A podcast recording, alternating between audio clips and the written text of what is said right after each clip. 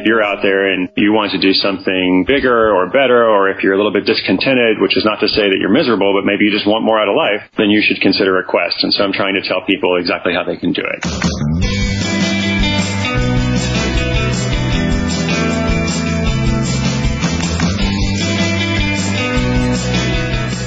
Welcome to Starve the Doubts. I'm your host, Jody Maberry. Jared Easley is still recovering from the podcast movement conference, so I'm filling in as host. I am the Leno to his Carson. Jared sure is missing out because my guest is New York Times bestselling author and modern day explorer Chris Guillebeau. Chris is well known for writing the $100 Startup and as the host of the World Domination Summit. Chris's recent speaking engagements have included Google, Facebook, Evernote, Hallmark, and Carnegie Mellon University.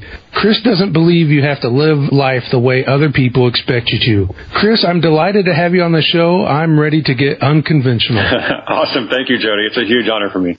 On Starve the Doubts, every guest begins with the same question. What is the best concert you have ever been to? You know, Jody, when I was 12 years old, I got to go to a Poison concert. I don't know if you remember Poison. You know, this may be taking some of the listeners back a couple decades now. But when I was 12 years old, I thought Poison was an awesome band before I grew up and realized how terrible they were. So it was a pretty exciting thing at that coming of age moment to go and see this, what I thought was an awesome arena rock concert at that age. Good, good. I do remember Poison. Bret Michaels is still out there doing some stuff, but I think the rest of the band kind of disbanded. Yeah, I do see him pop up from time to time. This next question is a blank versus blank. I will give you a couple of options and you pick one and give us a short reason why. Okay. Morning coffee versus evening nightcap. I like both of those, but if I had to pick one, I'm going to go with morning coffee because that's probably what's going to help me the most throughout the day. Okay, when it comes to travel, which is more important? The ability to pack everything you need into a single small suitcase versus the ability to wait? Definitely the first one. Definitely the first ability to pack everything in a small suitcase. I actually find that easier rather than more difficult than much easier than carrying a bunch of stuff around. Okay, we'll go on to finish this sentence. I will give you the beginning of a sentence, and would you be willing to complete it? If you need a screwdriver and don't have one handily available, you should. You should ask on Twitter because this exact scenario happened to me maybe two weeks ago, and I said, "What should I do?" And I got about 15 responses from use a butter knife to use a dime to all kinds of stuff. Unfortunately, none of them worked for me, and eventually I had to go out and get a screwdriver, and then I solved my problem. If you are making a coffee run and a friend asks you to order a vanilla mocha, you should. You should apologize to the barista for doing that. You should do it, you know, for your friend, but you should apologize and explain that it's not for you, it's for your friend who knows nothing about coffee. There you go. One last fun question. This one is true or false. Give your answer and a brief reason why. True or false, it is acceptable to eat more pastries for breakfast when you are in Europe. It is acceptable and common and almost expected. So I say more power to you with the pastries. Good. Well, before we move on to your new book, I want to talk about the two annual conferences you host World Domination Summit and Pioneer Nation, both in Portland. Let's say I can only attend one of those two events. How do I determine which conference is right for me? Okay, that's a great question. I believe, Jody, you were at Pioneer Nation. Is that correct?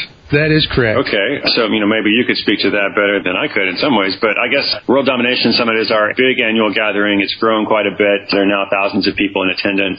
It's really diverse. We do a lot of different stuff. Pioneer Nation grew out of that experience to have a, maybe a smaller, more focused on entrepreneurship and small business gathering. So it depends on who you are, and what you're looking for. WDS is our bigger show, so I guess I would probably steer people toward that, but we were thrilled to start Pioneer Nation as well. So mostly I want to just create things things that people enjoy and can benefit from and happy for them to do so however is best for them. Good. I did enjoy Pioneer Nation. I got a lot out of it and started taking action as soon as I got home. Excellent. So, Glad to hear it. Yeah, Pioneer Nation is good in that if you want tools that you can put in right when you get back. Fantastic. Well, let's move on to your new book. This book had a lot going for it before I even started reading it. The cover is attractive and the name, The Happiness of Pursuit, is clever and it's a perfect description of what's in the book. Will you take a moment and tell us what The Happiness of Pursuit is about? Sure. So over the past 10 years, I've been on this personal quest to visit every country in the world. And as I was coming to the end of that, it's just a fantastic experience, life-changing, transformative, gave me a whole new career, which was a secondary benefit because I didn't expect that at all. So I knew I wanted to write a little bit about going to every country in the world, but I also didn't want to just write a memoir. I didn't want it to just be, you know, Chris's book of travel stories.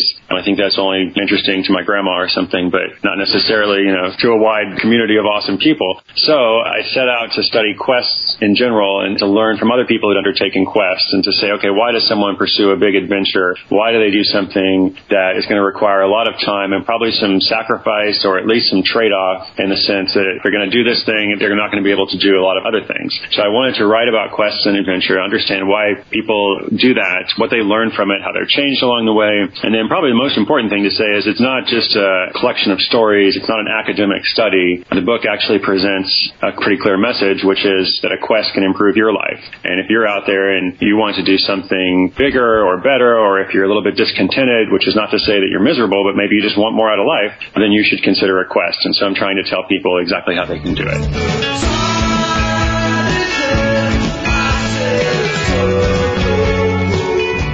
What is the difference between a hobby, a goal, and a quest? Hobby is something that you do for fun, a hobby is something that you, just something you enjoy. A quest is something that you create structure around. You create some parameters around. I think I gave an example in the book. If you go and play golf every now and then, that's fine. That's a hobby. If you start playing golf like every weekend and really start trying to improve your ability, maybe going to a bunch of different courses or something, then it's starting to take on more of a passion or an obsession. But if you say, I want to go and play golf at every course in Scotland, for example, and I believe there's a lot of courses in Scotland, and you're going to do this in X you know, period of time because every good goal has a deadline, then that's when it becomes a quest. So again, the structure helps a lot. When I started traveling, I just loved to travel. It wasn't like I had a goal associated to it. But once I said, okay, how many countries are there in the world and how much time would it take to go to all of them? How much money would it cost? What are the other costs and uncertainties? What are the dangers? What are the benefits? You know, that's when it made it much more real to me. So that's what a quest is all about. In the book, you suggest if someone has ever felt a strange sense of sadness or alienation, they should shift this feeling to a sense of purpose. Would you be willing to explain this and tell the listeners how they can shift to a sense of purpose?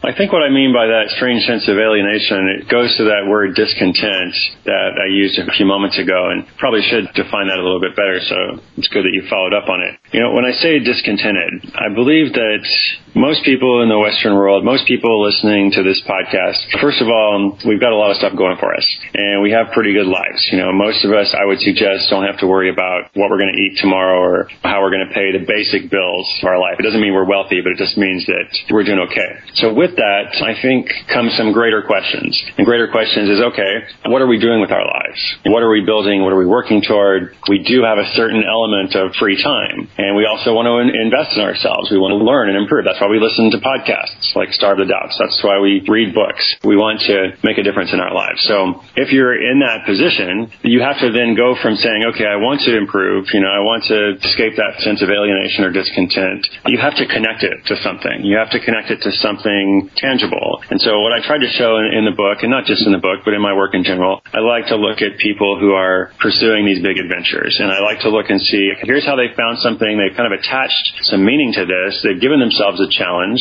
It is a big challenge usually, but it's also not impossible. It's something that's difficult, but not impossible. It's something that if they work to it over time, they are going to achieve that. And what I found was that in almost every case, all of these different people discovered that pursuing the quest or making this adventure part of their daily lives really really did bring greater purpose and greater meaning to their life.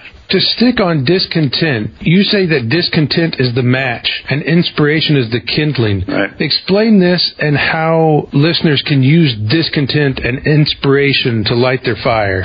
Well, maybe it's best to do this in the form of a story. So there's a wonderful story in the book about a woman named Sasha Martin, and Sasha lives in Oklahoma City. She actually grew up overseas, so she had a really international perspective, but then she married this guy and had a kid and kind of settled down. So the kid is pretty young it's, a, it's her newborn daughter, and she wants to find a way to bring up her daughter with an international perspective, even though you know she's living in Oklahoma City, can't really travel a lot. So she also had a culinary arts degree, and she decided I can't visit every country in the world, but I can make a meal from every every country in the world. So she turned this into her quest over the course of three years. Her daughter Ava's first solid food was Afghan chicken. And then every week after that, Sasha's making a different meal from a different country, getting her husband involved. Eventually community is getting involved. She starts publishing her recipes online on a website. People started following along. So it became this transformative project for her family, something that she did right where she was. It wasn't something that required her to fly around the world or whatever. But she was initially discontented in the sense that she was trying to figure out how to solve this riddle. Nothing wrong with Oklahoma, but I don't want to bring my daughter up with only a perspective of what's around us in this culture. I want her to know about the world in general. That was the discontent. And then the match, the inspiration came in the form of thinking, okay, what am I good at? What am I qualified in? What am I interested in? And that was cooking. And so then she put all these things together and came up with this great project that, as I said, has changed her life and changed the life of her family three years in. Yeah, the book is full of great stories like that too.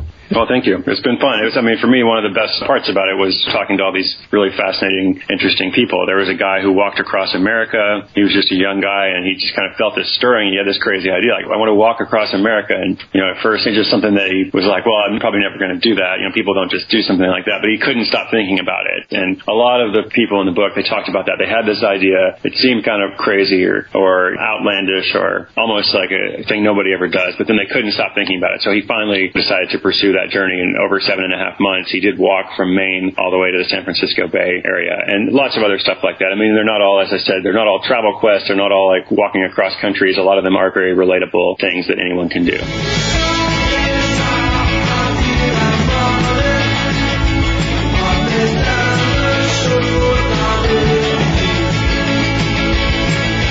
And there seems to be one theme that goes through all of those stories that there was a little bit of discontent, something they couldn't get out of their mind, and they moved forward with it so they wouldn't have any regrets about not doing it. What would you say to someone who wants to live a life with no regrets?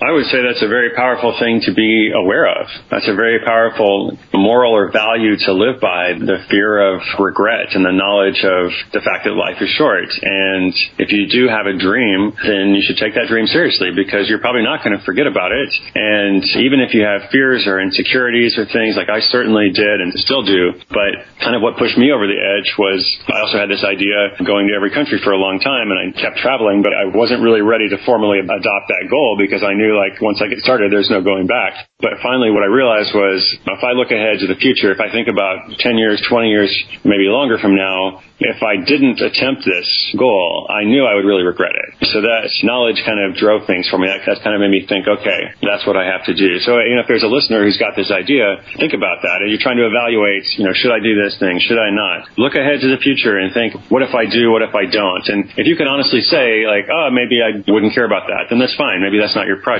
But if you have that spark, if you have that sense that this is something that's important and meaningful to you, even if other people don't understand it, then that's powerful and you should pay attention to it. You talk a little bit about mortality in the book. How can we benefit from being aware of our own mortality? Yeah, it's a great transition. I meant to say something about that in the previous answer, but I felt like I was rambling too much. One of the things I noticed in talking to people, again, lots of different folks from different backgrounds, different countries, men and women, all ages, they did have a few things in common. And one of them was I noticed that a lot of them had moved from what I call an intellectual awareness of mortality to an emotional awareness of mortality. And what I mean by that is everyone has an intellectual awareness of death. Everyone understands, like, you know, everybody dies one day, right? But not everyone has the emotional awareness of death, which is a little bit more personal. And instead of just realizing, okay, every person, generic sense, is going to die one day, a lot of the people that I talked to in the book, they had this emotional awareness, okay, that someday I will die, that my days are limited, and no one really knows how much time we have. And it's not meant to be a depressing thing. And in fact, a lot of them found it an inspiring thing. A lot of it, a lot of it, a lot of them found that having this emotional awareness of mortality did push them toward their project or their quest or their adventure. It kind of gave them something to hold on to. And when times were hard in particular, and they thought, you know, why am I doing this? They thought about things like regret. They thought about things like discontent and inspiration and why they began and motivations. And then they also thought like, I want to make my life count for something while I'm here. And so that's why I'm going to do this. Good. At Pioneer Nation, you tied the theme of that event to the Oregon Trail and how what the people who were there were like the pioneers on the Oregon Trail. And you consider yourself a modern day explorer, so I imagine you're familiar with historic explorers. Meriwether Lewis struggled to find purpose once the Corps of Discovery expedition to the Pacific Ocean was over. And just like Meriwether Lewis, you've completed an epic quest. How do you adjust after the sense of purpose of being on a quest is gone? Yeah, wonderful question. This is something that I thought about for myself and also in many of the people that I talked to in this project. It's tough. I mean, it's tough because once you complete something that you have really focused on for a long period of time, then it's almost like a, a part of your identity has been removed. And you still have plenty of other parts of identity, but there's just been this thing that you've been doing for a long period of time. And, you know, in my case, it was always like, here's Chris. He's this guy. He's going to every country in the world, right? That was my identity. And at the end, I mean, there's lots of other stuff I could work on, but then it was kind of like, okay, what's next, as you said. So I feel like it's really important to have a time of processing. Different people do that in different ways. Some people are more introverted or extroverted. Some people really like to kind of talk it out with folks. Other people maybe more into meditation or prayer or something more inward focused. And then I think there's, you know, maybe a little bit of time period that has to pass. And I think after a while you have to think, okay, that was great that I did that, but I want to do more with my life, right? So in my case, for me, it's more of a focus of how can I best serve people? Because this quest was transformative, as I said, changed my life, gave me an appreciation for all kinds of stuff that really didn't even understand before I began. So what do I do with that? And I feel a sense of responsibility. Again, not meant to be a heavy word, just responsibility in the sense that I feel very fortunate. I have a great life. I try to live with gratitude. And so the next question is how can I take this experience and then apply it in a way that hopefully makes the world a better place?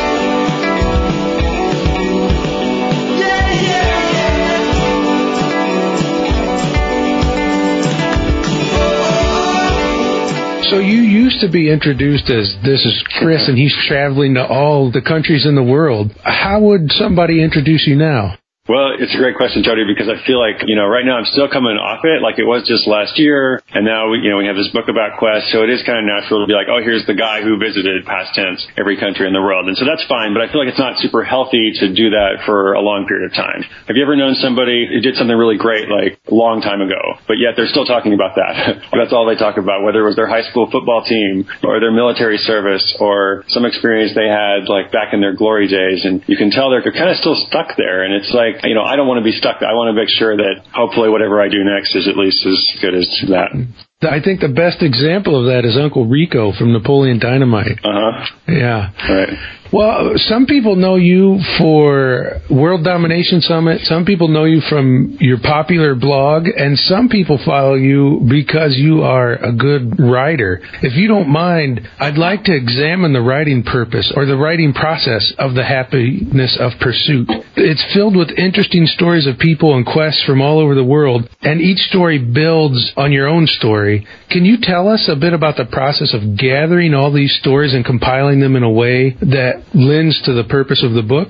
Well, exactly what you mentioned was the goal of the book. I didn't want to just have the bunch of stories, and I also didn't want to just have my story. And I, the goal, at least, is to create a narrative. You know, is to look at all this different stuff and say, okay, what does it have in common, and how can we build towards something? What's the right balance of my story versus other people's story? I mean, those are the kind of things that I'm always thinking through, and whether I completely succeeded or you know in that or not is is up for readers to judge. But I guess for this process, I started with thinking about people that I knew who had undertaken quests and big adventures. Then I started with my community. I kind of put the word out and said, hey, here's this new project I'm doing. It's a little bit like $100 Startup in the sense that I'm using a case study model, but the topic or the content is very different. Who can you refer to me? And then one thing kind of leads to another or one person leads to another. And that was about a two year process of research and, and initial writing. And then I did get a little bit stuck, actually, I have to be honest, in the writing of this book because it's a more personal book than I've done before. So I believe I was about four months late, I think, in submitting my manuscript. And that's the first time that that's ever happened. I usually kind of pride myself on meeting those deadlines. So it was a little humbling to actually have to go to my publisher and say like, like I feel like I'm on the right track, but I actually need a little bit more time to make sure it's good. So we did push back the pub date a few months until now. So hopefully that's probably better in the long term. Mean, it's a stronger product, but it did take me a little bit more effort than it normally does.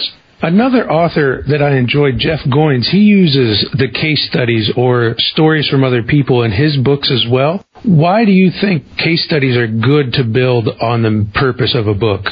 Because case studies show people something relatable. Case studies show people that there's all kinds of people in the world who've done this. Like assuming you're doing some kind of prescriptive writing where you are trying to persuade the reader of something, you are trying to say like, look, you know, people can start these small businesses without spending a lot of money. People can begin a new career in writing, which is something that Jeff is really passionate about communicating. And the danger of not having the case studies is that you're only speaking from your own experience. And so one, your experience is limited. Each one of us only has our own worldview. And then also the reader may not be able to relate to just one person. You know, the reader can say, oh, that's great. You know, that Jeff has been able to become a published author, but I could never do that. Or it's great that Chris was able to travel, but that's not really my thing. So I, I feel like there's so much power in collecting a whole lot of different stories and saying, well, here's so and so, here's so and so. You know, here's Sasha in Oklahoma. She wasn't able to go to every country in the world, but look at this incredible project that she built for herself and her family. That's where I feel like the power of the stories comes in. Good. Well, as we wrap up here, who is doing something that interests you? Well, that's a great question. Who's doing something that interests me? It's a lot of people. I'm just going to try to think about if I could give you like one or two of them or something. Uh, you know, one of the people I met in the book, I mean, there's a lot of people. If people get the book, there's an appendix of like cast of characters. There's like 50 people there listed, what their project is and how they can connect with them, their social media and all that stuff. But in addition to Sasha's story, I really like the story of Robin Devine. She's in Omaha, I believe. She's knitting 10,000 hats. That's her project. And you can read more about on her blog or in the book, but you can actually go to her website and sign up and she'll eventually send you one of these free hats. So I think this is a fun project, and there's a whole charity component behind it. So Robin is the first person I'll think of. Good. You mentioned the cast of characters in your book, and when I saw that, I actually thought, you know, networking is a hot word, hot topic right now. Mm-hmm. I thought, what if you just forgot networking and created a cast of characters for your life? Yeah, that's great. There's a whole blog post or maybe even a book in that concept, so feel free to run with that. Yeah, like well, good. Where can our listeners find you online? Oh, you know, they can go to chrisguillebeau.com, which no one can ever spell, but they could also try artofnonconformity.com. That would take them to me. Or they can type in happiness of pursuit or any other number of things like that, and they should be able to find me. All right. Thanks, Chris. Thanks a lot, Jody.